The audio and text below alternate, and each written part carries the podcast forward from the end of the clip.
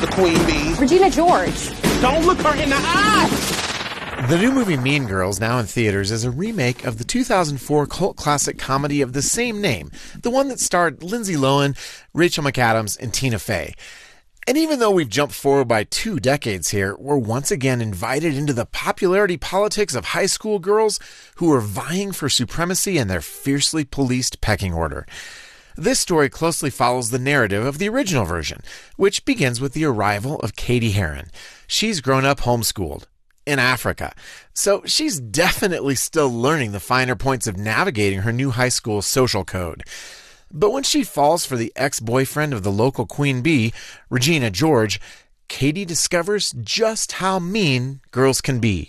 In fact, she just might have to become a mean girl herself if she hopes to survive the onslaught of bullying that Regina unleashes. I found your burn book. Katie, this is just like the funniest thing that the girls used to do. Please leave. You got it, baby.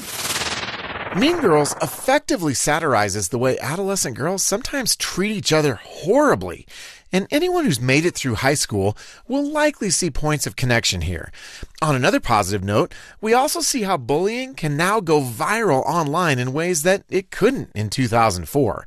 So it's clear that being a mean girl isn't something to aspire to.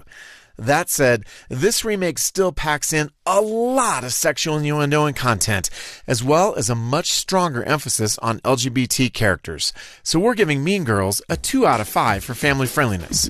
You can read the full review at plugged in dot com slash radio. And be sure to check out The Plugged In Show wherever you get your podcasts. I'm Adam Holtz for Focus on the Family's Plugged In Movie Review.